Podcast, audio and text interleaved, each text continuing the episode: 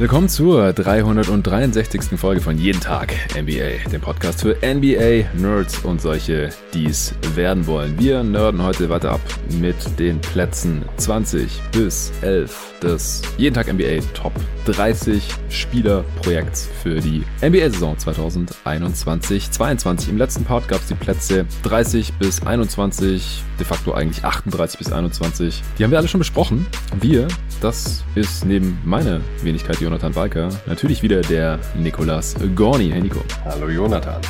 Ja, wir haben festgestellt, dass so bis Platz 21 hauptsächlich Spieler dabei waren, wo wir jetzt kein so gutes Gefühl dabei hätten oder wo man einen schweren Case machen kann, dass man mit denen als klar besten Spieler wirklich realistisch um die Championship mitspielen kann. Das wird ab jetzt wohl anders werden. Wie wir hier vorgegangen sind, das haben wir ja lang und breit erklärt im letzten Podcast. Das ersparen wir den Hörern jetzt. Ich setze jetzt einfach voraus, dass ihr den letzten Pod schon gehört habt. Äh, Nochmal in einem Satz vielleicht zusammengefasst. Wir haben insgesamt zwölf Listen, also unsere beiden, noch zehn andere Dudes, da ist eine Konsensusliste draus entstanden. Für Platz 1 gab's 30 Punkte, für Platz 30 gab's einen Punkt und aus diesem Ranking dann die Konsensusliste, die wir jetzt hier immer mit unseren beiden Listen abgleichen und dann diskutieren wir eben, ob wir das genauso sehen, wie das das zwölfköpfige Gremium im Schnitt gesehen hat und ja, welche Spieler wie eben für am geeignetsten halten in der kommenden Saison so viel wie möglich zu gewinnen in der Regular Season und dann aber vor allem in den Playoffs und jetzt eben ab der Top 20 ist dann wohl auch der Gradmesser. Ist das hier mit diesem Spieler als besten Spieler im Kader ein legitimer Contender oder gibt es da dann noch ein paar Fragezeichen?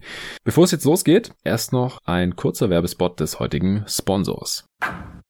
Sponsor der heutigen Folge ist NBA 2K und dann natürlich NBA 2K22, das am 10. September erschienen ist. Und das kommt um die Ecke mit einer ganzen Reihe an neuen Gameplay-Innovationen, was mir persönlich immer extrem wichtig ist, denn ich nutze NBA 2K, wie der aufmerksame Hörer weiß, ja in allererster Linie als Simulation der geilsten Basketballliga der Welt. Es klappt die letzten Jahre auch immer schon extrem gut. Ich bin ein alter Simballer, wie sich diese kleine Gemeinde, die sich da online herausgebildet hat, selbst schimpft. Man häufiger Gast und MB2K Partner und Gegenspieler ist der Nico, das ist auch ein alter Symboler. Also da kann man wirklich sehr viel Zeit drin versenken, das Spiel so realistisch wie möglich zu zocken, mit Hilfe von diversen Sliders und Roster-Updates und dergleichen. Es wird auch wieder ein jeden Tag NBA-Roster geben für die Xbox Series X. Ich habe leider nur die und deswegen kann ich auch nur dort den Kader bearbeiten und hochladen und mit euch teilen.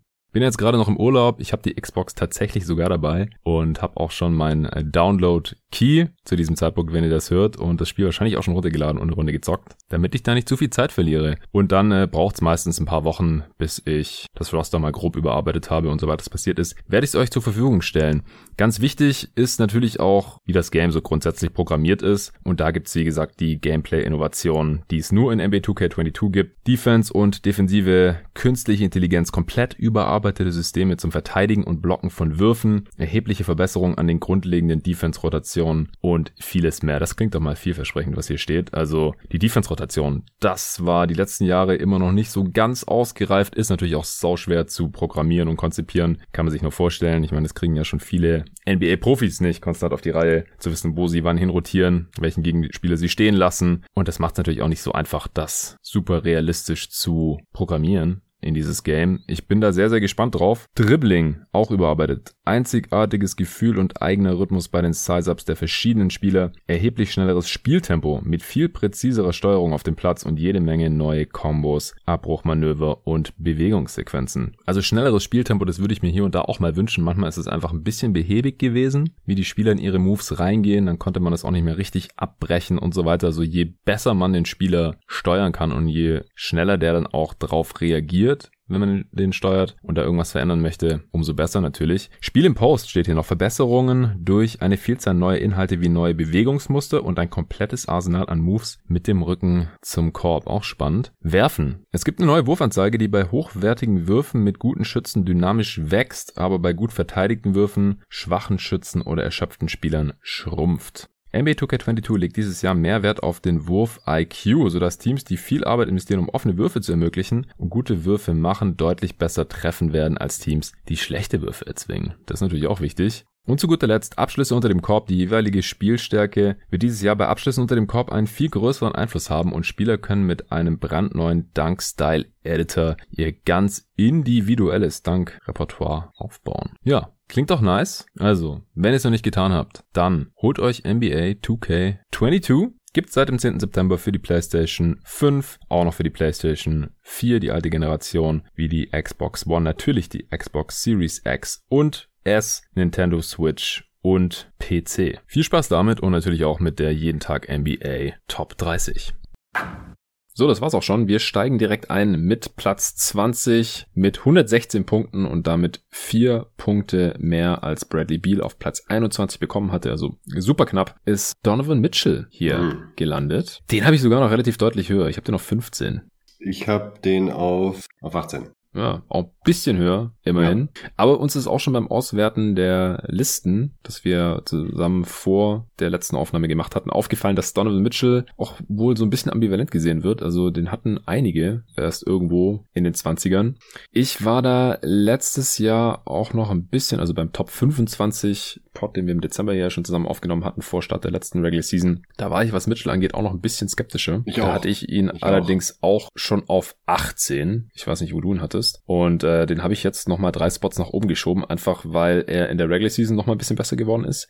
Wir haben in der Regular Season uns auch schon mal ausgiebig drüber unterhalten bei irgendeiner Answering Machine, ob wir lieber ihn oder Devin Booker im mhm. Team hätten oder wie wir die Saisons so bewerten. Da habe ich mich noch für Devin Booker ausgesprochen zum damaligen Zeitpunkt, aber jetzt, nach dem, was er auch wieder in den Playoffs gezeigt hat, also ich war mir einfach nicht sicher, wie real das war, was er da gegen die Nuggets gezeigt hatte in der Bubble, in dieser einen Serie, die halt dann knapp verloren wurde. Das war halt nur gegen die Nuggets Defense und gegen ein Team, kleine Sample Size und so weiter. Und davor fand ich ihn in den Playoffs immer nicht so überzeugend. Da hat man halt die Limitation seines Skillsets immer recht flott gesehen und jetzt aber in den letzten Playoffs erst gegen die Grizzlies, da hat er noch das erste Spiel verpasst gehabt, und dann auch noch gegen die Clippers und da war er sichtlich angeschlagen. Das war unglaublich, wie der gespielt hat. Also ja. das war unfassbar. Das war extrem, extrem stark. Und deswegen habe ich ihn jetzt hier sogar auf 15 geschoben, weil, wie gesagt, in der Regular Season lässt er sowieso relativ wenig zu wünschen übrig, wie ich finde, als erste Option des besten Teams der Regular Season. Äh, erste Scoring-Option äh, der Jazz. Und dann in den Playoffs auch, da hat er das mehr als nur bestätigt. Also da hat er wirklich eine der besseren Performances der abgelaufenen Playoffs hingelegt. Über zwei Serien, noch gegen zwei weitere Teams, so dass ich mittlerweile wirklich ein Donovan Mitchell Believer geworden bin. Ja, ich finde halt immer witzig, dass man ihm irgendwie so anlastet, dass er, dass er irgendwie so krass mit seinem Pull-Up-Dreier steht und fällt. Dann denke ich mir immer so, yo, aber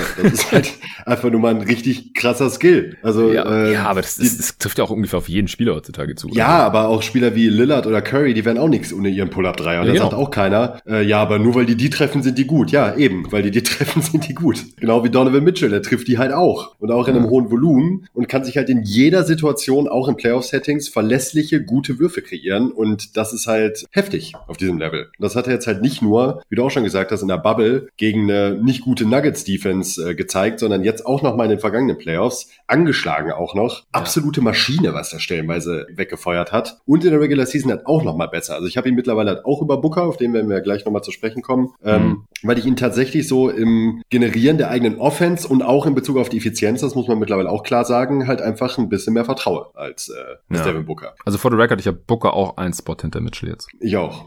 Ich habe genau Booker auch genau ein Spot hinter Mitchell.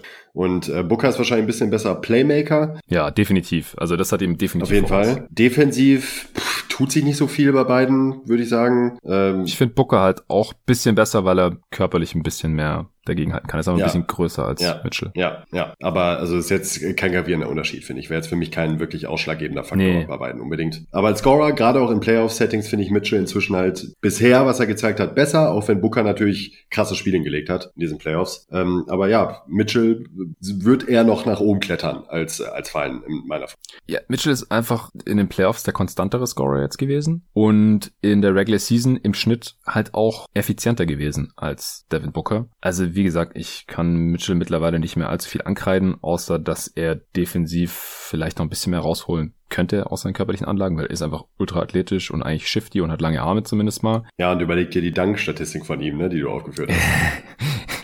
Stimmt. Ähm, er, er hat die schlechteste Quote von allen Spielern gehabt in der letzten Regular Season, äh, was, was Dunks angeht. Also er verstopft sich so viel wie kein, kein anderer Spieler.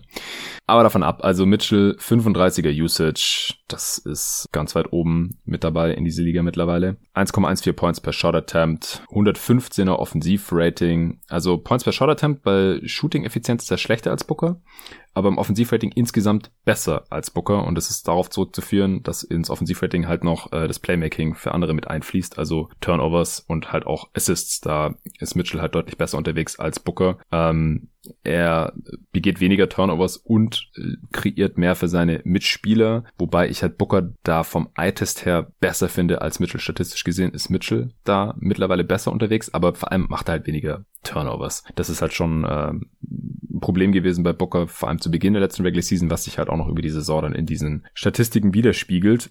Mitchell kreiert deutlich mehr für sich selbst auch als Devin Booker, weil Mike Conley offensiv halt nicht ganz den Stellenwert hat wie Chris Paul. Also die haben einfach unterschiedliche offensive Rollen. Das haben wir, glaube ich, damals im Pod auch schon besprochen gehabt.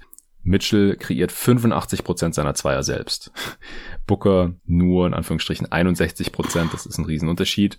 Und ähm, Mitchell kreiert 50% seiner Dreier selbst. Booker nur ein Drittel. Das ist auch ein Riesenunterschied. Mhm. Und äh, Mitchell trifft sie halt auch noch besser. Also Mitchell ist der bessere Dreier-Shooter als Booker mittlerweile. Relativ klar. Also da kommt schon einiges zusammen mittlerweile. Dazu halt noch das, was Mitchell jetzt in den Playoffs gezeigt hat. Und das reicht für mich halt mittlerweile, um ihn zumindest mal einen Spot über Booker zu ranken. Insgesamt auch auf 15. Also ich habe ihn auch noch vor eins, zwei, drei Spielern, die wir jetzt auch noch vier Spielern, die wir noch gar nicht besprochen haben. Ja, also ich sehe ihn hier anscheinend positiver als der Konsens. Mich würden mal Argumente interessieren von Leuten, die ihn nicht in ihrer Top 20 haben. Ja, davon gibt es einige, sonst wäre er hier nicht auf 20 gelandet. Also. Ich finde ihn mittlerweile auch tendenziell eher underrated. Ja, ich verstehe nicht wieso. Nee. Er war erst ein bisschen overhyped, weil am Anfang war er schon relativ ineffizient. Das ist so. halt, er war halt vorher eher ein bisschen overrated, fand ich. Ja, ja. Und da auch immer auch so ein bisschen dieser Fool's Gold Spieler, der halt irgendwie schöne Zahlen aufgelegt hat, aber nicht wirklich effizient war und Slam auch nicht wirklich. Champ. Ein, ja. Das äh, kommt immer gut an beim, beim Casual-Fan und so. Ja. Ey, kein Vorwurf, ja. Aber ja, aber so ist es. Ich glaube, genau das ist es. Und ich glaube, dass das halt noch ein bisschen festhängt so in den Köpfen. Das ging mhm. mir auch ähnlich, als wir ihn mit Booker verglichen haben. Und ich so intuitiv auch direkt gesagt hätte, ja, Booker ist auf jeden Fall besser. Und wenn man sich dann aber die Zahlen anguckt und mittlerweile eben auch der Eye-Test bestätigt, äh, hat er sich halt echt krass gemausert. Kann man nicht anders sagen. Ja.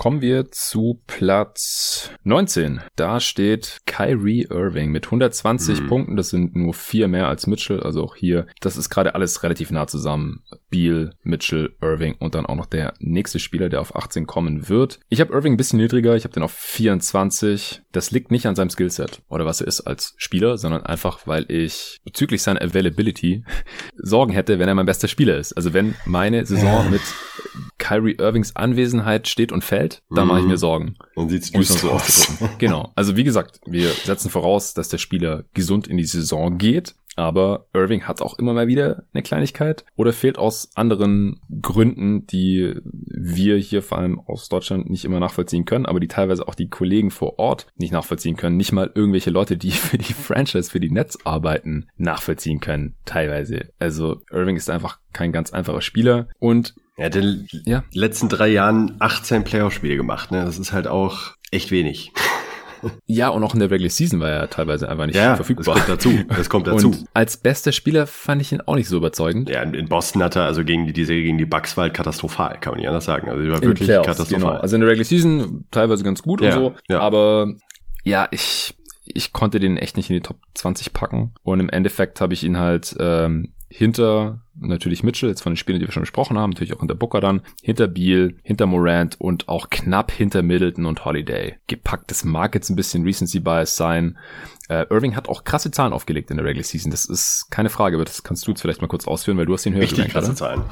Wo hast du ihn noch? Irving, äh, ich habe ihn auf 16 sogar. Boah, sogar noch höher hier. Ja. okay, dann ja. Ja, damit vielleicht aber ein bisschen zu hoch, weil ich glaube jetzt über Mitchell würde ich ihn auch nicht zwingend nehmen. Wenn mhm. ich jetzt so nochmal drüber nachdenke. Die waren bei mir halt sehr, sehr eng. Also Also dieses, es ist ein Quartett. Äh, der nächste Spieler wird gleich kommen. Ich weiß nicht, ob auch schon der nächste ist, den wir nennen, aber der gehört auch noch dazu. Ähm, die waren bei mir alle ziemlich eng beieinander, weil alle defensiv nicht so toll sind, offensiv dafür halt echt schon krasse Leistung gezeigt haben. Aber Trey Young, oder? Äh, also kannst du jetzt einfach genau, gerne raushauen. Ja. Genau, äh, Trey Young. wer wer, wer, mhm. wer der vierte. Aber Irving jetzt in der Regular Season 121 Offensivrating bei 27 Punkten im Schnitt. Boah, ist schon äh, 61% True Shooting, finde ich schon als Offensivzahlen echt heftig. Also heftig gut, ja. ja. ja. Dritte Option, könntest du jetzt halt äh, sagen. Wenn alle dabei waren, ja. Wollte ich gerade sagen, wie oft haben die zu dritt gespielt? Ne? Also ähm, er hat ja auch jetzt in den Playoffs ohne Harden, äh, hat er neben KD sah auch super aus. Auch ähm, richtig gut sogar. Und ja, als Offensivspieler im richtigen Setting ist er wahnsinnig schwer zu stoppen. Aber ich glaube, dass er sich trotzdem grundsätzlich als Spieler nie wirklich verändert hat. Also ich glaube, ähm, ja, seine Stärken und Schwächen werden auf ewig dieselben bleiben. Er ist ein heftiger Playfinisher. Wenn er heiß läuft, unstoppable und kann aus allen Lagen äh, für sich einen Wurf kreieren und die auch treffen. Er hat dann aber immer mal wieder so ein paar Spiele Spiele drin, wo er äh, halt einfach nichts trifft und dann halt auch nicht den Ball teilt. Und dann ist er halt ein Minusspieler für sein Team. Und ich glaube, das wird sich bei ihm auch nicht unbedingt ändern. Deshalb ist eigentlich die Situation jetzt in Brooklyn für ihn wiederum auch perfekt. Was ja. einem aber nicht hilft bei diesem Ranking, das wir gerade versuchen aufzustellen. Das ist nämlich genau das ja. Ding. Also als Ergänzungsspieler wahrscheinlich ideal inzwischen. Ja. Als erste Option, gerade wie du es vorhin gesagt hast, wenn man sich darauf verlassen muss, auch noch auf seinen Fitnesszustand, eher fragwürdig. Und deshalb würde ich tatsächlich bei mir auch ein bisschen zurückrudern und ihn vielleicht noch zwei, drei Plätze nach hinten schieben. So gerade auf 20. Aber ich kann mir ja trotzdem noch, ich kann mir ja trotzdem noch schön ausmalen, dass er in einem perfekten Team auch als bester Spieler irgendwie noch funktionieren kann. Auch wenn man es tatsächlich ja. nie richtig gesehen hat, wenn man ehrlich ist. Ne? Also könnte sein. Ja, will ich jetzt nicht unbedingt abschreiben, aber bei den ganzen anderen Spielern, die ich halt vor ihm habe, da habe ich da weniger Kopfschmerzen und als Ergänzungsspieler, da verteidigt er mir auch einfach zu schlecht. Also wie gesagt, ich habe ihn halt zwischen 20 und 30 gerankt, in dem Fall jetzt auf 24, wo halt die ganzen Spieler drin sind. Das haben wir im letzten Pod ausführlich besprochen, wo wir sagen, ja, als erste Option reicht wahrscheinlich nicht für den Titel, sondern sind eher sehr gute zweite Option oder halt als beste Option, als erste Option sind es dann Teams, die halt vielleicht ein paar Playoff-Runden gewinnen können. Da passt Irving halt für mich perfekt rein. Für mehr fehlt mir da mittlerweile der Glauben, dass es noch besser wird, auch wenn er jetzt erst in die Age 28 Season geht, nach wie vor. Also der Typ ist immer noch relativ jung eigentlich, weil er einfach auch schon so jung einen Titel gewonnen hat. Das vergisst man halt oft, wie jung der halt 2016 ja. noch war, da mit LeBron. Das war halt für mich die beste Rolle für ihn. Da hat er keinen Bock mehr drauf gehabt, wollte dann weg, wollte getradet werden und jetzt ist er halt eigentlich wieder in der Situation, wo er halt, wenn alle fit sind, halt echt relativ klar die dritte Geige nur spielt und die halt sehr, sehr gut. Und er hat halt natürlich auch das Talent, um mal, wenn äh, Durant halt nur die halbe Saison spielen kann, wie letzte Saison, oder Harden irgendwie nicht am Start ist und auf der Bank sitzt, dann kann der easy übernehmen und ist super effizient, 1,23 Points per Shot Attempt, kreiert viel für die Mitspieler, äh, kreiert viel für sich selbst, ja, also fast 80 Prozent seiner Zweier sind selbst kreiert, also dass der Typ auf der Dribble alles kann, das ist ja gar nicht die Frage. Und er verliert nie den Ball, darf man auch nicht unterschlagen, also er hat so mit die niedrigste Turnover-Rate aller Spieler. Er hat die niedrigste zusammen mit Kawhi Leonard, der dafür auch berühmt ist, dass er nie den Ball verliert. Also für Spieler, die halt so viel den Ball in der Hand haben. Also unter 10% hat niemand außer Kawhi und eben Kyrie Irving. Das ist ziemlich krank. Defensiv hat er eigentlich einen ganz guten Körper, zeigt einfach sehr, sehr selten, dass er da auch ein Plusspieler sein kann. Mhm. Wie gesagt, es, es liegt nicht wirklich an seinem Skillset oder an ihm als Spieler per se, sondern dass ich einfach Bauchschmerzen hätte, wenn er mein Franchise-Spieler wäre. Also eher an soften Faktoren, an Off-Court-Stuff, ja. den wir schwer bewerten können. Ich bewerte halt seine Verfügbarkeit. Wie oft ist der Dude da? Und das ist nicht so oft. Also selbst wenn er fit ist oder fit in die Saison geht, wovon wir ausgehen. Und deswegen habe ich ihn halt, ja, weiß nicht, vielleicht fünf Spots nach unten geschoben circa. Deswegen bei mir halt auf 24, im Consensus-Ranking auf 19, auf 18, da ist Zion Williamson. Hm. Vier Punkte mehr als Kyrie, also wenn man so sieht, quasi in einem Tier mit Kyrie, Mitchell und Beal. Habe ich auf 20. Und, ja, äh, ich, ich, ich wollte gerade schauen, wo ich ihn habe. Ich habe ihn noch zwei Spots tiefer, auch auf 20. Ja, wir haben mhm. beide auf 20. Da finde ich eigentlich auch ganz gut aufgehoben, muss ich ehrlich sagen. Wir hatten eine ja. historische Offensivsaison gespielt. Insane. Also das war krass. Muss, muss man nicht drum rumreden. Historisch. So. Äh, als Ballhändler auch noch mal gefährlicher geworden in bestimmten Situationen. Defensiv schlecht, überwiegend wirklich schlecht. Ja. Und man weiß bis jetzt halt nicht, auch in einem Vergleich zu einem Janis beispielsweise ähm, von vor ein paar Jahren, äh, wie er so körperlich in den Playoffs klarkommt und ob er da ansatzweise dieses Level halten kann, wenn äh, Defensiven sich auf ihn einstellen, vor allen Dingen, wenn es dann wirklich gegen wirklich gute Defensiven geht. Das weiß man einfach. Und das ist bei mir, um ehrlich zu sein, auch in Kombination damit, dass auch einfach generell noch sehr wenig NBA-Basketball gezeigt hat, ähm, einfach noch nicht genug, um zu sagen, er kommt jetzt locker in die Top 20 rein. Deshalb finde ich 20 eigentlich, also er hat natürlich immenses Upside-Potenzial, also kann halt schon nächstes Jahr theoretisch in die Top 10 sogar rutschen, soweit würde ich gehen. Also würde ich jetzt nicht ausschließen, je nachdem, äh, ja. wie es läuft und ob die Pelicans vielleicht in die Playoffs kommen und dann bla bla bla. Ähm, aber jetzt fühle ich mich sehr wohl mit ihm an 20. Ja, ich auch. Also ich hatte ihn letztes Jahr an 25 als einer der wenigen, der ihn schon in der Top 25 drin hatte. Das hat er bestätigt, finde ich. Ja, klar. Aber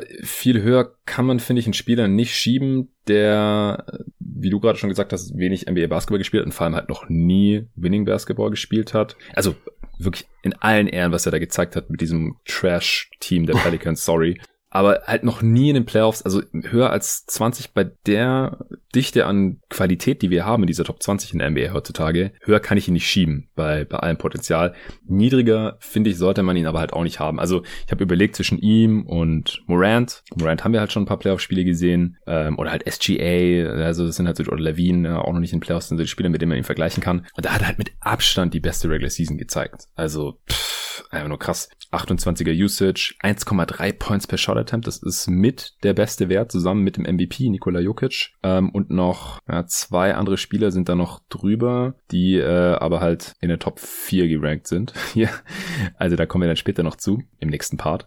Also er ist ein super effizienter Scorer, auf jeden Fall 124er Offensivrating. Und er ist ja auch immer besser geworden im Verlauf der Saison. Das darf man nicht vergessen bei diesen Durchschnittswerten, dass er immer besser wurde. Übrigens auch defensiv besser wurde. Ja, darf man auch nicht vergessen. Also der geht es in die Age 21 Season und hat einfach krasse Entwicklungssprünge schon gezeigt mit dem Ball in der Hand beim Finishing. Das Ding ist ja, die Zone wird jetzt schon voll gepackt und trotzdem ja. finisht er viel, viel mehr am Korb Egal. als jeder andere. Ja. Auch mehr als Janis, mehr als jeder andere vorstellbare Spieler dieser Liga. Das haben wir einfach nicht mehr gesehen seit Shaq im Prinzip. Also er ist im Prinzip fast wie so ein nicht mal zwei Meter großer Shaq. Es kann ihn keiner aufhalten auf dem Weg zum Korb und er kreiert noch ein bisschen was für andere. 19er Assist Percentage ist jetzt auch eher am unteren Ende von den ganzen Spielern hier, die so viel den Ball in der Hand halt auch haben.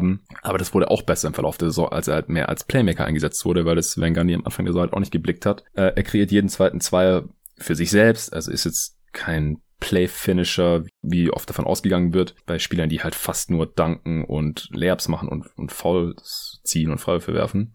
Er verliert relativ wenig den Ball. Also defensiv, ähm, wie gesagt, muss man mal sehen, inwiefern das dann in den Playoffs attackiert werden kann. Aber ich finde, es ist halt auch kein so großes Problem wie bei Jokic zum Beispiel, weil du halt neben Zion problemlos einen traditionellen Rim Protector spielen lassen kannst, weil Zion halt einfach einen Forward oder einen Wing verteidigen kann. Das kann Jokic halt einfach nicht machen, weil dann wird das die ganze Zeit attackiert. Und das geht bei Zion in der Form Meiner Meinung nach halt nicht. Also von allem, was wir bisher gesehen haben von Zion und von seiner Entwicklung, habe ich halt nicht so große Fragezeichen bezüglich seiner Playoff-Tauglichkeit. Es ist vielleicht ganz gut vergleichbar mit Janis, auch wenn er noch mal ein bisschen mehr Undeniability gezeigt hat auf dem Weg zum Korb in der Regular Season bisher. Obwohl er halt ohne Spacing gespielt hat und jeder weiß, dass er zum Ring geht. Aber man muss es halt erst noch sehen. Ja, das, das muss er halt erst noch zeigen. Deswegen konnte ich ihn jetzt noch nicht höher als 20 schieben. Aber der eine oder andere hat es getan. Also ich glaube so um 15 haben ihn schon ein paar verortet. Und ich kann mir gut vorstellen, dass er eine Top 15 Saison spielt. Zumindest eine Top 15 Regular Season. Ja, absolut. Man muss halt echt sehen, reicht es mit den Pelicans da jetzt in die Playoffs? Aber das ist ja hier gar nicht die Frage. Ja, vielleicht, vielleicht ist ja schon gut genug, dass es mit den Pelicans reicht. Das ist es eben. Genau. Und in unserem Gedankenexperiment würde er mit einem besseren Team spielen als mit den ja. Pelicans 2021, 2022. Und dann bin ich mir sehr sicher, dass es für die Playoffs reichen würde. Und ich glaube, in der perfekten Welt mit Zion als besten Spieler, mit genug Spacing und Defense drumherum, also wenn er der beste Spieler ist, du brauchst da nicht so viel, glaube ich, daneben, um, um den Titel mitzuspielen. Das kann ich mir schon vorstellen. Deswegen, also, wie gesagt, so ab 21, 20 bei mir auf der Liste und ich habe Zion auf 20, finde ich es halt bei jedem Spieler irgendwie vorstellbar, dass du einen Case machen kannst als besten Spieler, dass man ein Contender sein kann.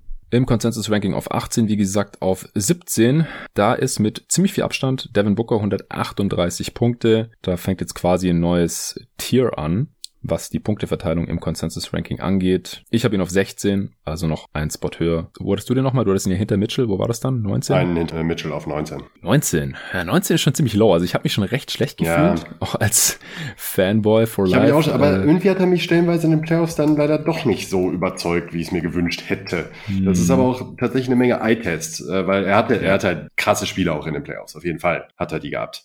Aber in der Summe, ich weiß nicht. Also war das schon die bestmögliche Competition, die er da hatte, auch von den Gegnern her? Ja, Drew Holiday ist halt verflucht unangenehm als Verteidiger, aber über die ganze Postseason, ja, es war auch seine erste, auf jeden Fall, aber 106er Offensivrating, 55 ah, True, äh, True Shooting ist gut, ist okay, aber hat mich halt nicht so richtig vom, vom Hocker gehauen. Ja. Und ich spreche jetzt ja auch nicht darum, davon, ob er jetzt ein Top 20 Spieler ist oder nicht. Das ist äh, eindeutig. Und ich kann auch sehen, dass man ihn ein, zwei Plätze höher sieht. Aber so klar Top 15 sehe ich ihn halt nicht. Und ich finde Mitchell aus genannten Gründen, wir haben es ja eben auch die beiden schon mal ein bisschen verglichen, halt einfach auch noch einen Ticken besser. Ja, also wie gesagt, ich habe ihn jetzt auch nicht mehr in der Top 15, äh, sondern auf 16 in dem Fall. Und äh, interessanterweise ist er damit auch niedriger bei mir als letztes Mal. Da hatte ich ihn noch auf 15, also so um einen Spot abgefallen, obwohl er im Prinzip jetzt zumindest mal was in den Playoffs zeigen konnte, noch richtig starke Spiele hat, wie du gerade schon gesagt hast, aber er hatte halt auch, also er war halt auch einfach inkonstant. Also man hat gemerkt, dass es seine ersten Playoffs sind und dass er dann äh, schon ab und zu mal mit seinem Latein am Ende war und erstmal noch adjusten musste und dann sind halt auch teilweise die Würfel einfach nicht gefallen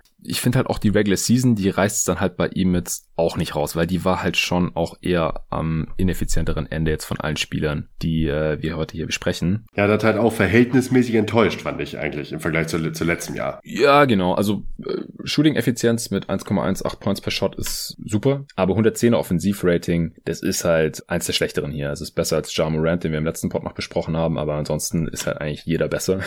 Und das sind halt, wie gesagt, die Turnovers im Verhältnis zu den relativ wenigen Assists, die er macht, halt neben Chris Paul, die äh, seine offensive Effizienz da so ein bisschen runterziehen. Also ich, ich habe halt das Gefühl, dass er seine offensive Rolle, dass sie immer noch nicht ideal ist, dass er die immer noch nicht ganz gefunden hat, neben Chris Paul in diesem äh, System von, von Monty Williams. Also er hatte individuell jetzt nicht vom Skillset her, aber vom Output schon bessere Saisons, als die sonst noch schlechter waren und er einfach eher so eine James Harden Rolle hatte, also einfach alles gemacht hat, jeden Angriff und viel Pick and Roll und so. Ich glaube schon, dass er in der Rolle bei den Suns jetzt langfristig oder mittelfristig, vielleicht schon nächste Saison, effizienter sein kann und natürlich äh, der, der Teamerfolg gibt ja auch diese Rolle eher recht, aber da muss er glaube ich noch ein bisschen reinfinden. Also hier ist auch nochmal eingepreist, dass ich stark davon ausgehe, dass Devin Booker nochmal besser wird in seiner Age 25 Season in den Playoffs unterm Strich sehe ich es positiv, wie er da aufgetreten ist und was er gezeigt hat. Die eher schlechteren Performance von ihm, die, die ziehen halt den Schnitt da schon noch relativ deutlich runter. Das ist schon so. Aber ich hätte, also man kann ja im Prinzip den Case machen, dass Devin Booker der beste Spieler der Suns war in der letzten Saison. Mhm. Er oder Chris Paul, das ist super knapp, das kommt auf an, wie man es gewichtet, aber auf jeden Fall die erste Offensivoption oder die erste Scoring-Option. Er hat eine größere offensive Last getragen als Chris Paul, deutlich.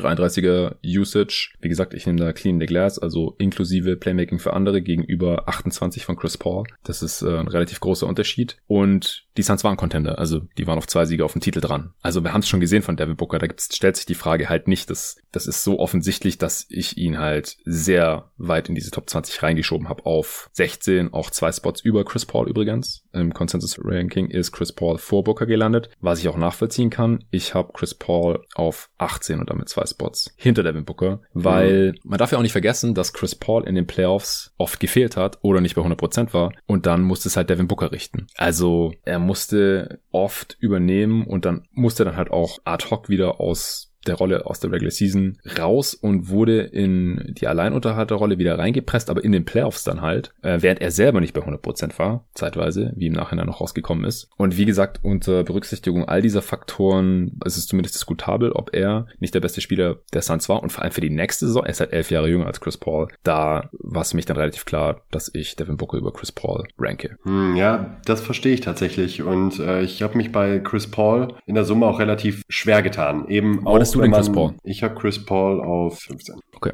Da habe ich mir auch relativ schwer getan. Ich glaube, dass er gerade auch über eine Regular Season noch mehr Impact liefern kann als ein Devin Booker jetzt auch beispielsweise. Aber ich glaube auch, dass für ihn die Zeit als besten Spieler eines Contenders langsam zu Ende geht. Ich traue ihm halt zu, dass er das jetzt noch einmal zeigen kann vielleicht in einem Jahr. Ähm, aber er bekommt jetzt halt auch, wie man jetzt gesehen hat, man weiß natürlich nicht, wie fit er stellenweise war, aber teilweise schon seine Grenzen aufgezeigt. Auch eben als Spieler. Das Ding ist, er war in der Hinsicht nie wirklich anders. Also klar hat er mal eine Serie gegen die Lakers hingelegt, gelegt, wann war es 2008 oder so, wo mhm. er halt auch irgendwie seine 27 Punkte im Schnitt gemacht hat über die Serie. Ähm, aber der Spieler ist er ja eigentlich nicht. Das ja. ist auch eigentlich nicht der Spielstil, der ihm entgegenkommt. Und deshalb ah, habe ich mich bei ihm auch wirklich schwer getan, gerade aufgrund der Playoffs, weil er ziemlich viele Schwankungen drin hatte. Ich glaube aber, ja. dass er in einem Jahr jetzt noch theoretisch einen größeren Mehrwert bieten kann als ein paar der Spieler, die wir gerade besprochen haben. Ich muss aber wirklich sagen, äh, das merkt man jetzt auch, wenn man die Spieler dann wirklich nochmal aktiv diskutiert. Hätte ich schon Bauchschmerzen ihnen vor äh, Mitchell, vor Booker und auch vor, ja, nee, vor Kyrie Irving nicht. Da, da würde ich ihn klar, auf jeden Fall ganz klar vorsehen. Aber auch Trey Young, der noch kommt. Äh, vor den dreien davor Chris Paul zu ziehen, boah,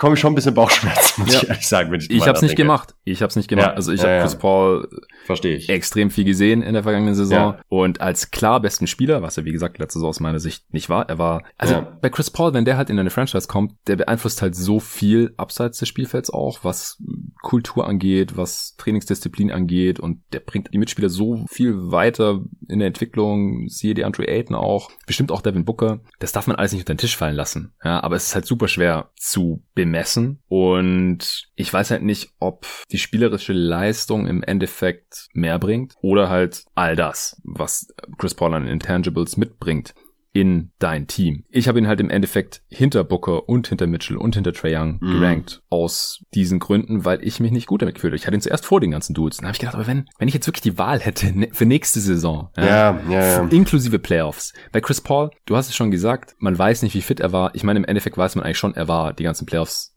fast nie so wirklich fit, weil er hatte erst diesen Stinger, dann hat er sich davon irgendwie halbwegs erholt gehabt und konnte wieder dribbeln. Also auch nochmal zum allerletzten Mal vielleicht Lakers-Fans, die die ganze Zeit sagen, ja, wenn AD fit gewesen wäre, hätten wir die Suns lock abgezockt. Ähm, die haben verloren gegen die Suns, die Chris Paul nicht hatten. Und die Lakers wurden mit Anthony Davis auf dem Feld, also auch wenn der gespielt hat, ausgescored. Das sind zwei Fakten, die werden immer irgendwie einfach vergessen. Ich weiß nicht wieso. Aber die Suns haben die Lakers geschlagen, obwohl Chris Paul überhaupt nicht bei 100% war. Nach dem zweiten Viertel des ersten Spiels. Ja. Und danach hat er Covid gehabt. Äh, und dann gegen die Clippers hat er sich das Handgelenk irgendwie verstaucht. Also der war seltenst fit in diesen Playoffs und trotzdem sah das statistisch ganz gut aus. Aber wenn die Suns ihn dringend benötigt hätten, dass er einfach mal übernimmt und ein paar Körbe besorgt und selber scored und das Spiel alleine am Ende dreht, dann hat er das einfach nicht machen können. Das kann einfach nicht mehr so konstant, glaube ich. Das ist halt das Ding. Ne? Man sagt immer, theoretisch übernimmt er, wenn es sein muss, aber nee, das sollte er dann halt auch regelmäßig zeigen. Genau, nicht regelmäßig. Und dann stand ja. Devin Booker halt da und musste drei Würfe chucken, die alle nicht drin waren und dann ja. ist er im Endeffekt ineffizient in diesen Playoffs gewesen. So ungefähr. Weil Chris Paul ist halt mal wieder, das, das haben wir schon vor Jahren in so einem Legacy-Pod, den wir zu Chris Paul aufgenommen haben, damals noch mit Dennis bei GoToGuys White, ich glaube, das war 2015 oder so. Da haben wir schon gesagt, Chris Paul stirbt in Schönheit. Der hat schöne Statistiken, der hat jetzt auch wieder 19 Punkte pro Spiel, fast 9 Assists im Schnitt gemacht, bei Quoten, die sind traumhaft. Da würdest du nicht denken, dass der irgendwie angeschlagen war. Fast 50 Prozent aus dem Feld in diesen Playoffs, 45 Prozent von der Dreierlinie, ja, 88 Prozent von der Freiwurflinie, 121er Offensivrating. Ja, wie gesagt, Booker 106. Ja, Chris Paul 15 Punkte besser im Offensivrating als Devin Booker. Und trotzdem könnte man halt den Case machen, relativ easy sogar, dass Devin Booker bessere Playoffs gespielt hat.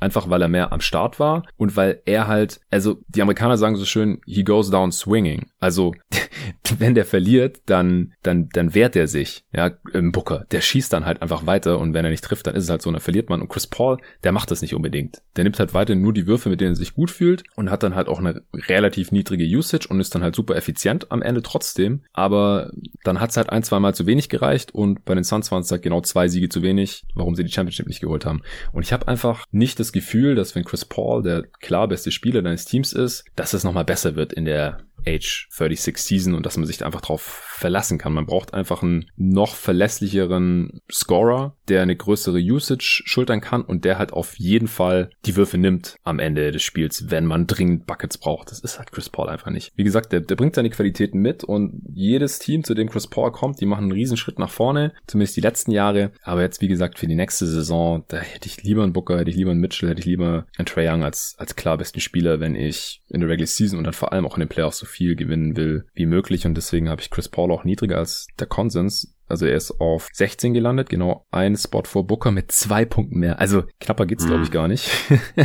ich war echt gespannt, wie das hier ausgeht mit Paul und Booker, weil ich selber halt auch so lange überlegt habe. Aber er ist jetzt im, Kon im Consensus-Ranking vor Mitchell gelandet und auch vor Booker und halt der nächste Spot kann ich jetzt auch schon mal spoilern. Das ist dann Trey Young auf 15. Der hat acht Punkte mehr. Ah, das ist, das ist schon, schon super interessant. Also ich weiß auch nicht, ob es ein richtig oder falsch gibt, aber das sind ja meine Gedanken dazu. Gibt's, glaube ich, auch nicht. Das ist tatsächlich, äh, glaube ich, irgendwie auch so eine Philosophiefrage. Aber ja. auch da, äh, ich habe es eben schon angeschnitten, ähm, ich fühle mich eher leicht zurückgedrängt bei mir im Kopf bei Chris Paul und hätte Kopfschmerzen und Bauchschmerzen, wenn ich ihn, oh wenn ich, wenn ich ihn vor Booker, Mitchell und Young nehmen würde. Ah, Gleichzeitig ist es halt auch Chris Paul und ah, ja, also er steht da, wo er steht bei mir, damit muss ich jetzt leben. Nächstes Jahr wird es aller Wahrscheinlichkeit nach anders aussehen, denn ich vermute mal nicht, dass er irgendwie eine bessere Regular Season oder bessere Playoffs als dieses Jahr hin kann. Ich denke, er kann es schon mal noch auf einem ähnlichen Niveau zeigen. Ähnliches Niveau, ja. Es ist halt aber auch nicht besser. Die Verletzung in den Playoffs ist halt auch so viel Pech. Ich meine, irgendwann muss doch das aufhören mit diesem Pech. Aber er hat jetzt halt auch wieder drei verschiedene Sachen in den Playoffs. Das ist nicht, mm. er hatte nicht nur mhm. Covid, mm. obwohl er geimpft war. Er hat sich nicht nur das Handgelenk verstaucht oder nur diesen Stinger gehabt, sondern alle drei Sachen in vier Playoff-Runden das ist unfassbar, aber es ist halt jedes Jahr so. Jedes Jahr hat der Typ irgendwas in den Playoffs. Das hat offensichtlich auch nichts mit der Ernährung zu tun oder so. Also Regular Season glaube ich sehr stark dran, dass ähm, seine gute Ernährung und sein umgestelltes Training und so weiter, dass er dadurch einfach fitter ist und in der Regular Season weniger Spiele verpasst. Aber dann in den Playoffs wieder, wenn man ihn dringend braucht, dann hat er jetzt wieder irgendwas gehabt die ganze Zeit. Mhm. Als Fan reagiere ich jetzt vielleicht auch ein bisschen zu emotional, dass ich da jetzt einfach das Vertrauen in ihn verloren habe und halt wirklich Bauchschmerzen habe, aber ich kann es ja auch rational ein bisschen herleiten, deswegen sind es auch ein bisschen Kopfschmerzen und deswegen halt in Anführungsstrichen nur auf 18 äh, ich verstehe es, dass er auf 16 gelandet ist. Ich kann es auch nachvollziehen irgendwie, dass er auf, dass er ein Spot vor Devin Booker gelandet ist im Consensus Ranking, aber es ist schon, schon sehr, sehr knapp. Kommen wir doch zu Trey Young. Wie gesagt, auf 15 gelandet, relativ knapp vor Chris Paul. Danach äh, fängt auch dann ein neues Tier an hier im Consensus Ranking. Wenn man sich die Punkte anschaut, der nächste Spieler hat schon 19 mehr auf Platz 14. Also, Trae Young auf 15. Ich habe ihn auf 14 in meinem Ranking gehabt, also auch genau da. Wo mhm. hattest du ihn nochmal? 17. Okay. Also bei, bei Trae Young, äh, da fange ich direkt mal an, weil ich ihn letztes Jahr halt auch nicht in der Top 25 hatte. und da schäme ich mich auch nicht vor. Ich hatte schon auf 20 und da schäme ich mich nicht für. Nee, ich schäme ich mich auch nicht für, dass ich ihn nicht in der Top 25 hatte. Ähm, denn das fand ich nach wie vor durchaus gerechtfertigt, auch argumentativ vor der letzten Saison da so zu sehen. Denn man konnte bei ihm halt nach wie vor große Zweifel haben. Und bei mir ist jetzt das Ding, deshalb habe ich ihn jetzt auf einer Zwischenposition. Immer noch nicht klar Top 15, aber klar Top 20. Er könnte ohne Probleme Probleme jetzt noch mal ein paar Spots höher rutschen, wenn er das bestätigt, was er jetzt gezeigt hat. Mhm. Er hat in den Playoffs halt überzeugt. Ja. Auch gegen gute Defense und vor allen Dingen auch gegen gute Offense, also wo er auch in die Defense gezwungen wurde. Das Problem ist aber, dass weder die Knicks noch die Sixers ihn so wirklich rausgepickt haben in der Defense. Und das ja. klingt jetzt ein bisschen doof, weil da kann er nichts für. Kann er auch nicht. Aber ich sehe halt immer noch potenziell, dass er ein großes Problem sein kann in den Playoffs defensiv. Wenn man gegen die entsprechenden Team spielt. Mhm. Ähm, das gab's halt jetzt halt nicht, diese Situation. Deshalb, wie gesagt, das kann man ihm nicht anlassen. Da kann er gar nichts für. Und er hat ohne Wenn und Aber phänomenal überzeugt, offensiv in diesen, in diesen Playoffs. Heftige, heftige Leistungen gezeigt, stellenweise in der Regular Season auch. Also auch mit einer der Hauptfaktoren, warum die Hawks wirklich so performt haben, wie sie performt haben. Ja. Ähm, viele haben sie in den Playoffs gesehen, auch vor der Saison, aber der, sie haben. Der Hauptfaktor.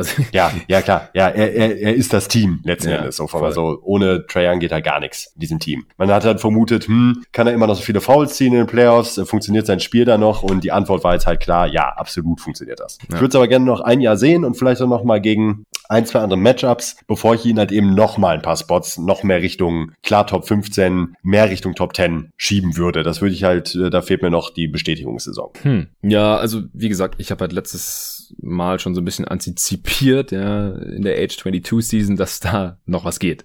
Und es ging noch was. Und jetzt sehe ich das eigentlich ähnlich, geht in die Age 23 Season. Er hat eine 38er Usage gefahren, äh, 1,18 Points per Shot Attempt, 117 Offensivrating, also äh, sehr, sehr effizient unterwegs. Und er hat eine 43er Assist Percentage, das ist mit die höchste der Liga. Also Harden hat 44 und Doncic 43 und sonst kommt da halt keiner dran. Und er scoret halt noch unglaublich viel. Also er ist die Offense der Hawks und 13% seiner Zweier sind assistiert, also im Umkehrschluss 87% off the dribble, äh, ohne Vorbereitung durch Teamkollegen. 70% seiner Dreier sind selbst kreiert. Er, der macht einfach alles für sein Team offensiv, ist effizient dabei und das Team gewinnt dabei. Was willst du mehr? Ich finde halt auch, dass er jetzt die ersten Fragezeichen in den Playoffs äh, durchaus wegwischen konnte. Also, wenn es jetzt eine Serie oder vielleicht auch zwei Serien so gelaufen wäre, dass er einfach defensiv nicht wirklich attackiert wird, dann hätte ich da ähnliche Zweifel wie du, aber ich finde nach drei Serien, also es kann schon sein, dass es irgendwann mal noch ein größeres ja, Problem er wurde wird. Halt, er wurde halt nicht attackiert, das ja, aber Ding. genau, aber es ging halt auch nicht so wirklich. Also die haben es ja teilweise schon probiert, teilweise ja. hat Spiel, Spielermaterial da nicht so wirklich gepasst, aber also wenn es nach drei Serien nie so wirklich ein Problem war, dann wird es glaube ich auch kein riesiges Problem mehr. Klar, es wird Matchups geben, wo es ein größeres Problem ist, aber ich glaube, ich weiß nicht. Also klar, bei Curry haben wir es ja auch gesehen, da war das auch erst in den Finals wirklich ein Problem. Das kann schon sein. Ich würde es noch nicht ausschließen und er ist auch einfach viel kleiner als Curry zum Beispiel. Also das, das ist schon relativ wahrscheinlich und es gibt auch einen Grund, also das ist halt auch einer dieser Truisms der modernen NBA, dass du halt mit einem kleinen Guard als besten Spieler einfach nie eine Championship gewinnst. Das passiert einfach nicht. Also der letzte war Isaiah Thomas und das war auch eher so ein Team-Effort. Also das ist eher wieder dein Ding als äh, Historian. Du hast da bestimmt mehr davon gesehen als ich. Tony Parker war immer noch ein Finals MVP, aber da war auch einfach danken der beste Spieler. Ja. Das, oder Billups, ja, das war auch ein Team-Effort ja, bei den, bei den Pistons, so dass, so dass halt der klar beste Spieler ein kleiner Guard ist. Die Teams, die werden halt normalerweise nie Champ oder wenn, ich meine, bei Curry ist es jetzt auch, es ist zwar strittig, aber wahrscheinlich auch kein Zufall, dass er noch nie Finals MVP war, obwohl er schon drei Titel hat. So, es passiert halt einfach nicht. Paul. Ha? Ne? Chris Paul. Chris Paul, ja, halt genau. das Ding, ne? Es ist ja. ein Truism irgendwie, ja. nach wie vor. Es ist halt einfach so. Und wenn halt die einzige Ausnahme im Prinzip Curry ist, der aber, wie gesagt, selbst noch nie Finals MVP war, dann musst du halt wahrscheinlich auf diesem All-Time-Niveau offensiv agieren und defensiv halt wahrscheinlich mindestens dieses Niveau haben. Und das wird Trae Young einfach nie haben, weil er einfach einen halben Kopf kleiner ist als, als Curry, einfach nicht die körperlichen Voraussetzungen hat. Ich kann mir schon vorstellen, dass er irgendwann noch abused wird. Aber das Ding ist, unterm Strich, es war nicht annähernd so ein großes Problem, wie man befürchten konnte. Offensiv war es überhaupt kein Problem. Er hat im Prinzip dieselbe Leistung gebracht wie in der Regular Season. Und das muss man erstmal schaffen. Das schafft auch nicht jeder hier in diesen Top 20, Top 15. Also äh, Trey Young für mich relativ fraglos hier in der Top 15 oder bei mir jetzt, wie gesagt, auf 14, um es genau zu nehmen. Aber für mich auch im selben Tier mit jetzt noch zwei Spielern, die wir heute besprechen, mit Tatum und Paul George. Die kann man da von mir aus noch ein bisschen äh, rumschieben. Also das sind natürlich defensiv ganz andere Spieler, aber Trae Young hat halt offensiv schon viel mehr gezeigt als diese ja. beiden Dudes und aus meiner Sicht halt auch mehr als Booker, bisschen mehr als Mitchell. Äh, deswegen habe ich sie auch vor ihm noch gerankt. Im selben Tier habe ich auch noch Jimmy Butler, ein Spieler, über den wir noch sprechen werden. Äh, und wie gesagt, über Chris Paul haben wir schon gesprochen. Das ist für mich eigentlich mittlerweile relativ klar alles. Ja, mir fehlt noch, ein Jährchen fehlt mir noch. Okay, Sorry. also ich, das ist, ja, ist ja okay. Also wir müssen uns ja auch nicht immer einig werden. Ist ja schön, wenn wir uns mal nein, nicht nein, einig nein, sind. Ich, ich sag's nur auch an die Hörer nicht, dass ich hate, okay, ich hätte schon irgendwo so krass in den mhm. Playoffs. Mm. Ja, aber es war ein Jahr, Mann. Eins. So, und wir sprechen hier halt von den Clearcut besten Spielern der Liga. Und hey, ich habe jetzt, hate ihn jetzt auch nicht. Platz 17 finde ich jetzt kein Hate. Nein, aber. Also. Nein, nein. Alles gut. Von daher. Äh, wie gesagt. Ich will mich nur verteidigen schon mal Vorfall. Ja, alles cool. Er ist, wie gesagt, Consensus Ranking 15, du 17, ich 14, das passt. Dann kommen wir zu Platz, Platz 14. Wie gesagt, da fängt jetzt hier eigentlich ein neues Tier an, wenn man nach unseren äh, Scores geht. 167, das sind 19 mehr als Trey Young. Ähm, Jimmy Butler ist genau davor mit 169. Die sind hier eigentlich äh, sehr auf einem Niveau. Und äh, Tatum ist da schon sehr deutlich nochmal davor. Und ja. der Spieler auf Platz 11, zu dem wir dann gleich noch kommen, das will ich jetzt noch nicht enthüllen. Denn äh, für mich ist halt die Top 11 ein anderes Niveau als alles, mhm. was danach kommt. Aber wir werden heute noch einen von diesen Top 11 besprechen, der nicht in die Top 10 gekommen ist. Ich bin sehr, sehr gespannt. Und George Butler Tatum, ich kann total nachvollziehen, wieso die hier so nah aufeinander sind. Oder vor allem Butler und George, wieso die so nah aufeinander sind. Ich persönlich habe George und Tatum aber gerade ein bisschen vor Butler noch. Also Butler, ach, ich habe mich super schwer getan. Wie mhm. gesagt, ist für mich auch irgendwie so ein Tier. Aber das war so ein bisschen der Verlierer bei mir dieses Jahr. Der ist ein bisschen abgestürzt. Also es ist jetzt wahrscheinlich gerade ein bisschen Recency Bias. Aber wow, war das schlecht in den Playoffs. Wir haben es im letzten Pod schon bei Adebayo angesprochen. Und Jimmy Buckets ohne Buckets. Ja. und wahrscheinlich war es halt auch beim letztjährigen Ranking ein bisschen Recency Bias. Also ich hatte ihn letztes Jahr auf 13, jetzt habe ich ihn auf 17. Er ist bei mir vier Spots abgefallen. Oh. Und damit halt Ouch. halt auch jetzt vier Spots hinterm Consensus Ranking. Also ich scheine ihn hier ein bisschen negativer zu sehen als, als alle anderen. Aber er ist halt auch der älteste von diesen Dudes. Er wird halt wohl nicht besser werden, ne? Ja, das, das ist halt das Ding. Also mm. er geht in die Age 32 Season. Da ist noch nicht alle Tage Abend. Ich habe auch nach der Extension hier im Pod gesagt, dass ich mir vorstellen kann, dass er sehr gut altern wird. Aber er ist halt offensiv leider halt auch durch den fehlenden Dreier und relativ shaky Midrange Shooting limitierter als Paul George, der jetzt für mich, nach dem, was er hier in den Playoffs gezeigt hat, auch ohne Kawhi Leonard, seinen Ruf wieder so ein bisschen hergestellt hat und über Jason Tatum, wenn er jetzt in die Age 23 Season geht, da brauchen wir gar nicht drüber reden, der, der wird sehr sicher nochmal besser und ja. das hat halt für mich hier den Unterschied ausgemacht, ähm, wieso ich Butler halt dann äh, hinter auch diese drei Guards, die wir jetzt schon besprochen haben, Young, Mitchell und Booker, hab abfallen lassen, wenn es um den besten Spieler für die kommende Regular Season und Playoffs geht, weil ich meine, selbst nach den letzten Playoffs haben wir das ja besprochen wenn du Jimmy Butler als besten Spieler hast, dann brauchst du halt auch Spieler, die vielleicht unterm Strich nicht besser sind als er, aber wo du halt weißt, die können mal für eine Playoff-Serie der beste Offensivspieler sein. Also war das ja bei den mhm. Heat. Mal was Dragic, ja. mal was Bam, mal was Butler. Ähm, und in einer war es, glaube ich, sogar Hero. ja, aber ich weiß nicht. Wo hast du Butler? Ich habe Butler auf 13. Okay. Und wie hast du da George und Tatum drumherum?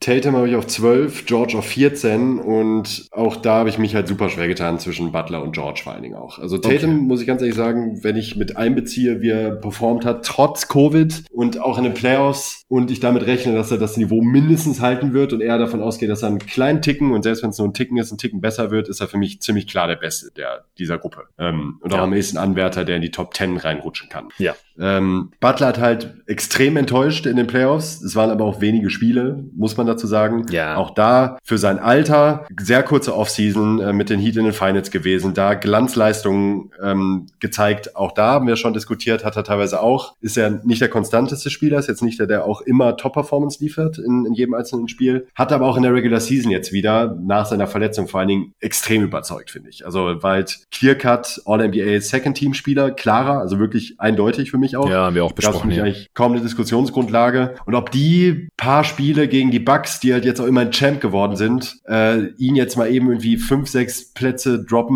ja, bei mir halt noch nicht. Also da würde ich halt wiederum das Gegenteil bei Trey Young, da würde ich sagen, ich gebe ihm noch ein Jahr, bevor ich sage, okay, jetzt fliegt er halt. Bei Paul George eigentlich das Gegenteil. Der hat mich im letzten Jahr ziemlich enttäuscht, jetzt in diesem halt wieder überzeugt, gerade auch in den Playoffs. Deshalb ist er für mich, verstehe ich gut, dass man ihn auch vor Butler sieht, jetzt in diesem Jahr, ähm, vor kommender Saison gerade auch wenn man sich überlegt, dass er jetzt ohne Kawhi auch wieder aufspielen wird und das dann die eigene Meinung wahrscheinlich auch bestätigen kann, mhm. wird. Ähm, hat defensiv ein bisschen abgebaut, Paul George, finde ich. Äh, da finde ich Butler mittlerweile auch deutlich besser. Ja, ähm, ja also die sind super eng, sind beide super eng. Und bei Butler gibt's bei mir noch den Benefit of the Doubt für zumindest für eine Saison. Der beste Playmaker der drei mit Abstand, finde ja. ich sogar. Ja, ja. Sieht halt immer noch Freiwürfe wie ein Bescheuerter. und das wird sich halt auch ins hohe Alter noch übertragen lassen. Und ich glaube eben, dass dieser, dass diese Playoffs eher ein negativer Ausreißer waren, dass er nächstes Jahr wieder besser sein wird. In der Regular Season sowieso, aber auch in den Playoffs. Ja, das denke ich auch. Also wenn der nächste Jahr in den Playoffs nicht, wenn man davon nicht ausgehen könnte, dass er besser ist, dann hätte er den Top 20 nichts verloren. Wie gesagt, sollte man nicht überbewerten, aber halt bei einem Spieler, der in die Age 32 Season geht und jetzt schon so langsam in Post-Prime geht, da kann ich zumindest nicht ignorieren. Wenn der jetzt irgendwie äh, 25 wäre oder so, würde ich sagen, ja, scheiß drauf. Das ist mir viel wichtiger, was, es ist ja auch noch nicht mal ein Jahr her, ja, darf man nicht vergessen, was er da halt gezeigt hat. Aber ich fand es schon sehr seltsam, wie passiv er auch war in der ersten Runde. Also es ist ja nicht nur so, dass er nicht konnte, sondern irgendwie hat er auch einfach teilweise einfach nichts gemacht, so offensiv. Und das war halt auch nicht das allererste Mal. Es war jetzt halt auch noch zusätzlich dazu, nicht, dass er nur sehr wenig Volumen hatte, sondern auch, dass es noch so super ineffizient war.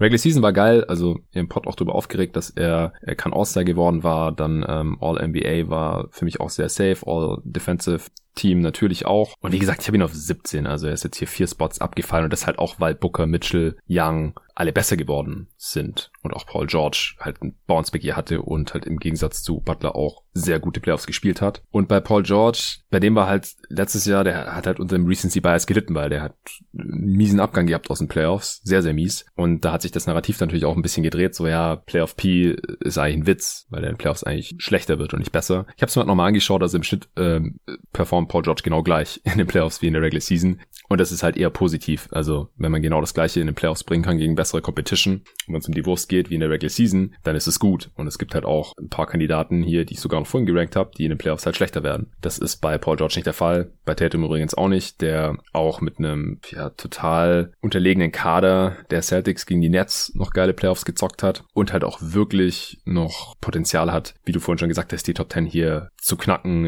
Ist immer noch super jung, Age 23 Season, hatte sehr vergleichbare Stats wie Paul George wenn man sich das so anschaut. Und da hat für mich jetzt im Endeffekt wirklich nur den Ausschlag gegeben, dass er halt noch so viel jünger ist er eher besser wird und Paul George tendenziell eher schlechter und ich bei Paul George auch bisschen mehr Angst habe, dass der halt wieder irgendein Bewegchen hat. Das ist bei Butler übrigens auch immer ein Thema. Stimmt. Bei Butler ist es halt auch so, also der hat letztes Jahr in den Playoffs gut gespielt, wie gesagt, offensiv nicht immer konstant, nicht immer am Start, aber es hat halt funktioniert bis in die Finals. Defensiv sowieso immer da, aber Butler ist im Schnitt in den Playoffs immer ein bisschen schlechter, wenn man sich das anschaut über die Karriere. Ähm, das hat für mich jetzt auch nochmal zumindest eine kleine Rolle gespielt, wieso ich ihn hier auf 17 runtergeschoben habe. Aber wie gesagt, das ist äh, für mich alles im selben Tier, also zwischen 12 und 19 ungefähr ist ein riesiges Tier. Kann man Cases machen. Ich habe jetzt hier meinen gemacht. Und das sind jetzt halt auch, wie gesagt, die Spieler, die im Consensus-Ranking auf den Plätzen 14 bis 12 gelandet sind. Also Paul George auf 14, ganz knapp drüber Butler auf 13 und dann Jason Tatum mit ziemlich viel Abstand auf 12, wo ich ihn ja auch habe. Ja. Kommen wir zu Platz 11 und damit dem letzten Spieler für heute und dem ersten Spieler, der es nicht in die Consensus Top 10 geschafft hat. Sehr, sehr knapp. Hat 208 Uff. Punkte insgesamt bekommen. Der Spieler, der auf Platz 10 gelandet ist, hat 216. Also, Boah, krass. Ja, haarscharf, aber nicht reingekommen ist Damian Lillard. Ja. Wo hast du den? Auf 11. Ah, ja. Also ich habe den auf Du hast acht. Ne? Ah Mann, ich wollte raten. Shit. Ja. Sorry. Was hättest du geraten? Ich hätte äh, sieben getippt. Ich hatte ihn letztes Jahr auf sechs, also ja. das ja, hast du wahrscheinlich eben. noch im Hinterkopf. Ja, ich, ich habe also, mich eigentlich, äh, ganz kurz, ich habe mich eigentlich bestätigt gefühlt, dass ich ihn letztes Jahr auf sechs gepackt habe vor ja. der Saison, weil er dann die entsprechende Regular Season und Playoffs gespielt hat. Ja, also die Playoffs, auch da nochmal sick. Einfach sick. Ja. Das war so abgefahren, was der Typ abgeliefert hat in dieser, äh, dieser Postseason. Also, und da auch, da kann mir auch keiner kommen mit, ja, äh, irgendwie äh, hat das ja trotzdem dann gegen die Nuggets verloren, ohne Murray und so weiter. Ey, der Typ hat ein 139 Offensivrating in den Playoffs Alter. abgeliefert. 139. Ja. Äh, True Shooting 66 Prozent und hat halt 34 Punkte im Schnitt gemacht. Ich meine, was soll 10 Assists was soll der Typ denn noch mehr machen, bitte? Nee. Offensiv. Ja, der hat defensive Schwächen, auch große Schwächen stellenweise in den Playoffs, aber ähm, pff, also mit den richtigen Mitspielern. Er ist ja eigentlich der prototypische Ballhändler, Shooter vom Skillset, den man sich eigentlich in der aktuellen NBA wünschen kann. Nur. Bei mir ist eigentlich, dass, dass ich ihn auf 11 habe, auch nur ein Zeichen dafür, wie pervers talentiert diese Liga mittlerweile ist. Denn äh, ich finde es halt auch nicht abwegig, ihn so in diesem Dunstkreis zu sehen. Also ich kann bei ihm halt alles nachvollziehen, so zwischen 11 und 7 ungefähr. 7, ja, ja. 7, 6, 7. Ähm, und ja, es ist dann letzten Endes wirklich, das werden wir gleich auch noch merken, oftmals Geschmackssache, warum man da die anderen Spieler jetzt noch vor ihm sieht. Äh, wir haben auch bei den All-NBA-Teams drüber gesprochen. First Team, er oder, oder, oder Luca.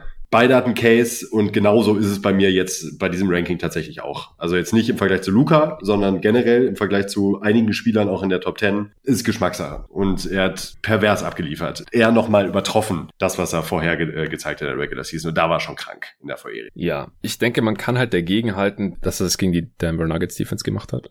Klar. Und die hatten halt auch echt keinen, um ihn zu verteidigen. Nee, die war schlecht. die war schon ziemlich scheiße. Ja, genau, das ist halt so das Ding. Und im Endeffekt hat es halt trotzdem nicht gereicht für sein Team. Das mhm. äh, lag nicht an ihm, wirklich nicht. Es ist unglaublich, was er da gemacht hat. Ich habe es im Podcast ja auch gecovert. Ich habe ihn, wie gesagt, nochmal drei Spots höher, also vor anderen Spielern, die wir jetzt heute ja nicht mehr besprechen werden. Das äh, hebe ich mir dann für den nächsten Pod auf. Ich kann vielleicht kurz sagen, wieso ich ihn nicht noch höher habe. Das ist halt wieder dieses Thema mit den kleinen Leadguards als besten Spieler bei einem Meisterteam. Also wir sind jetzt halt wirklich schon bei der absoluten Top-Riege angekommen, bei den Superstars dieser Liga. Ja wo du halt wirklich überlegst, wo dann Nuancen entscheiden und dann denke ich halt, ja, im Zweifel nehme ich, glaube ich, dann nicht Dame und er ist halt im Schnitt auch obwohl man hier diese krasse erste Runde der letzten Postseason noch mit reinrechnet, natürlich im Schnitt in den Playoffs immer ein bisschen schwächer gewesen. Lag sicherlich teilweise auch daran, dass er einfach, wenn es dann in die Playoffs ging, auf dem Zahnfleisch gegangen ist und einfach in der in Regular Seasons immer schon so richtig viel schultern musste bei den Blazers. Aber er ist gerade auch auf, auf der Höhe seines Schaffens. Also er ist einfach ein Gott mit dem Ball in der Hand. Also egal ob im ISO oder im Pick and Roll. Ich ja. habe da auch nochmal die Stats reingezogen. Er ist in der ISO im 90. Percentile und im Pick and Roll im 91. Percentile, obwohl er die drittmeisten Pick and Rolls der Liga läuft. Also das, er, er weiß halt auch, was er kann und macht dann halt nur das. das ist äh, ein guter Weg, um krankhaft effizient zu sein. Ich hatte ihn auch bei den äh, besten Offensivsaisons bei den jeden Tag NBA Awards relativ relativ weit oben mit dabei. Wo habe ich denn? Ja, ich hatte ihn auf Platz drei hinter Curry und Jokic. So gut mhm. war seine offensive Regular Season. Ja, Defense brauchen wir nicht drüber reden. Also naturgemäß werden halt kleine Guards in den Playoffs dann auch attackiert und abused und mit seiner offensiven Last ist dann da auch oft aber nicht mehr so die Power da, habe ich das Gefühl, aber auch in der Regular Season. Also da wäre sicherlich mehr drin, wenn er mal bessere Mitspieler hätte. Also ich, ich würde mir für ihn auch sehr, sehr wünschen, dass er vielleicht zu den Sixers oder so getradet wird und dann halt mal neben dem im Beat spielt. Dann wäre ich wirklich gespannt, so was vom Teamerfolg drin wäre. Dann wäre auch wirklich die Frage, ist jetzt er oder Embiid der bessere Spieler? Laut Consensus Ranking wäre es Embiid, laut meinem Ranking wäre es Lillard. Spoiler Alert. ähm, aber was er jetzt auch in Portland gezeigt, also geht es in die Age 31 Season, wie gesagt, gerade wirklich in der Prime, muss jetzt mal gucken, ob er diese krasse Regular Season oder auch diese Playoffs dann äh, auf dem Niveau, auf dem er sich da bewegt hat, auch gegen eine bessere Defense, ob er das nochmal irgendwie replizieren kann. Aber er hat eine Usage von 34%, 1,26 Points per Shot Attempt, 125er Offensivrating. Das sind auch die mit Abstand besten Zahlen, die wir heute hier bisher besprechen. Ja. Also klar, Zion ja. war effizienter, aber er hat halt keine 34er Usage, sondern eine 28er. Das ist halt eine andere Hausnummer. Bereitet mehr als jeden dritten Korb seiner Mitspieler vor, wenn er mit draufsteht. Über 80% seiner Zweier sind selbst kreiert. Über 60% seiner Dreier sind selbst kreiert. Diese beiden Werte sind niedriger als noch letztes Jahr, ist mir aufgefallen. Letztes Jahr hat er auch irgendwie 90 Prozent seiner Zweier selbst kreiert. Also da hat sich auch im Offensivsystem der Blazers anscheinend ein bisschen was geändert, dass er nicht mehr so viel auf der Dribble macht, aber es ist immer noch extrem viel. Letztes Jahr hat er halt ungefähr das meiste der Liga gemacht. Dieses Jahr ist es bisschen weniger, trotzdem nur 11 Prozent Turnover-Rate, das ist super. Also der, der Typ ist ein krasser Dude. Und ich habe ihn, wie gesagt, relativ klar in meiner Top 10 drin gehabt. In der Consensus-Liste hat er es jetzt nicht geschafft und ich weiß nicht so genau wieso, ehrlich gesagt. Bin ich mal gespannt auf das ja. eine oder andere Argument. Da, du, beziehungsweise ja. du kannst mir vielleicht noch eins geben. Oder ich weiß nicht, inwiefern das jetzt geht, ohne dass wir über die anderen zehn Spieler sprechen. Wahrscheinlich geht's gar nicht. Das, das müssen wir uns nee, vielleicht für den nächsten Pod. Ja, müssen wir uns für den nächsten Pod. Also, also sagen wir mal so, ich glaube, ich würde ihn mit einem anderen Spieler würde ich ihn wahrscheinlich jetzt tauschen können. So. Ich glaube, es ist der, den ich auf 11 habe. ich halte es für sehr gut möglich. Okay. Kommt der Buchstabe A zweimal vor in diesem Spielernamen. Verrate ich nicht, das ist der perfekte Cliffhanger jetzt für okay, den dritten Teil dieser Reihe, der nächste Woche erscheint. Was ich bisher noch gar nicht gemacht habe hier im Pod, ist das Consensus-Ranking des letzten Jahres mit dem diesjährigen abzugleichen, ähm, damit es dann nicht zu viel wird in der dritten Folge am Ende würde ich da vielleicht mal einen kurzen Zwischenstand nachliefern. Also Lillard war letztes Jahr noch auf Platz 10, ist jetzt quasi um einen Platz abgefallen. Butler war letztes Jahr auf 11, ist jetzt auf 13 gefallen. Tatum ist immer noch auf 12, hat sich da quasi gehalten. Letztes Jahr war Embiid auf 13, der ist jetzt anscheinend in den Top 10, denn wir haben ihn hier noch nicht besprochen. George, interessanterweise, immer noch auf 14, wie letztes Jahr. Äh, Devin Booker ist von 14 auf 16 gefallen. Dem hat die erfolgreiche Regular Season und Postseason anscheinend äh, nicht weitergeholfen. Oder wurde hier halt überholt von äh, Trey Young und interessanterweise auch von Chris Paul. Chris Paul hm. ist von 16 auf 15 aufgestiegen. Trey Young ist von 21 auf 15 aufgestiegen. Zion ist jetzt auf 18, wie gesagt. Der war letztes Jahr noch auf 32. Das dürfte einer der ganz großen Riser in diesem Format hier sein. Irving ist um einen Spot abgefallen, von 18 auf 19. Beal ist um zwei abgefallen, eigentlich auch krass nach der Regular Season, von 19 auf 21. Mitchell genau gleich auf 20. Auch krass eigentlich, dass seine bessere Regular Season und die Bestätigung in den Playoffs ihm hier nichts gebracht hat anscheinend. Ja, aber die Saison war einfach generell wild. Die Playoffs waren wild. Ich kann mir vorstellen, dass nächstes Jahr um die Zeit ähm, das alles irgendwie ein bisschen klarer wieder ist. Mm. Von den Kräfteverhältnissen.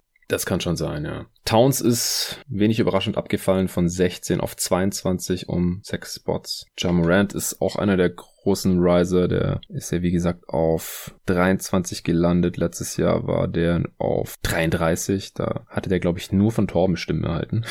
Oder Punkte erhalten. Ein Prophet. Siakam ist abgestürzt von 23 auf 32. Gobert ist um zwei Plätze abgefallen von 24 auf 26. Ja, das sind so die hauptsächlichen Winners und Losers. Westbrook ist komplett rausgefallen, war letztes Jahr noch auf 28. Walker ist komplett rausgefallen. Ja, ich denke, das äh, reicht jetzt auch für heute. Vielen Dank wieder fürs Zuhören. Selbstverständlich gerne Nico auf Twitter adden at NicoG-GTG, auch gerne at jeden Tag NBA. Ich weiß nicht, wie viel ich im Urlaub drauf zugreifen werde, aber spätestens, wenn ich dann wieder online bin, äh, werde ich mir das alles im Nachhinein noch reinziehen. Vielen Dank auch nochmal an alle, die ihre Listen hier eingereicht haben. Wie gesagt, bisher haben wir uns da sehr zurückgehalten, was das äh, Roasten angeht, aber die werden sicherlich auch gerne auf Twitter mitdiskutieren, wenn ihr hier irgendwas ganz anders seht. Oder vielleicht genauso seht wie die Konsensusliste oder Nico oder meine Wenigkeit. Ja, vielen Dank dafür und bis zum nächsten Part, wo wir dann die Top 10 enthüllen und heiß diskutieren werden. Bis dahin.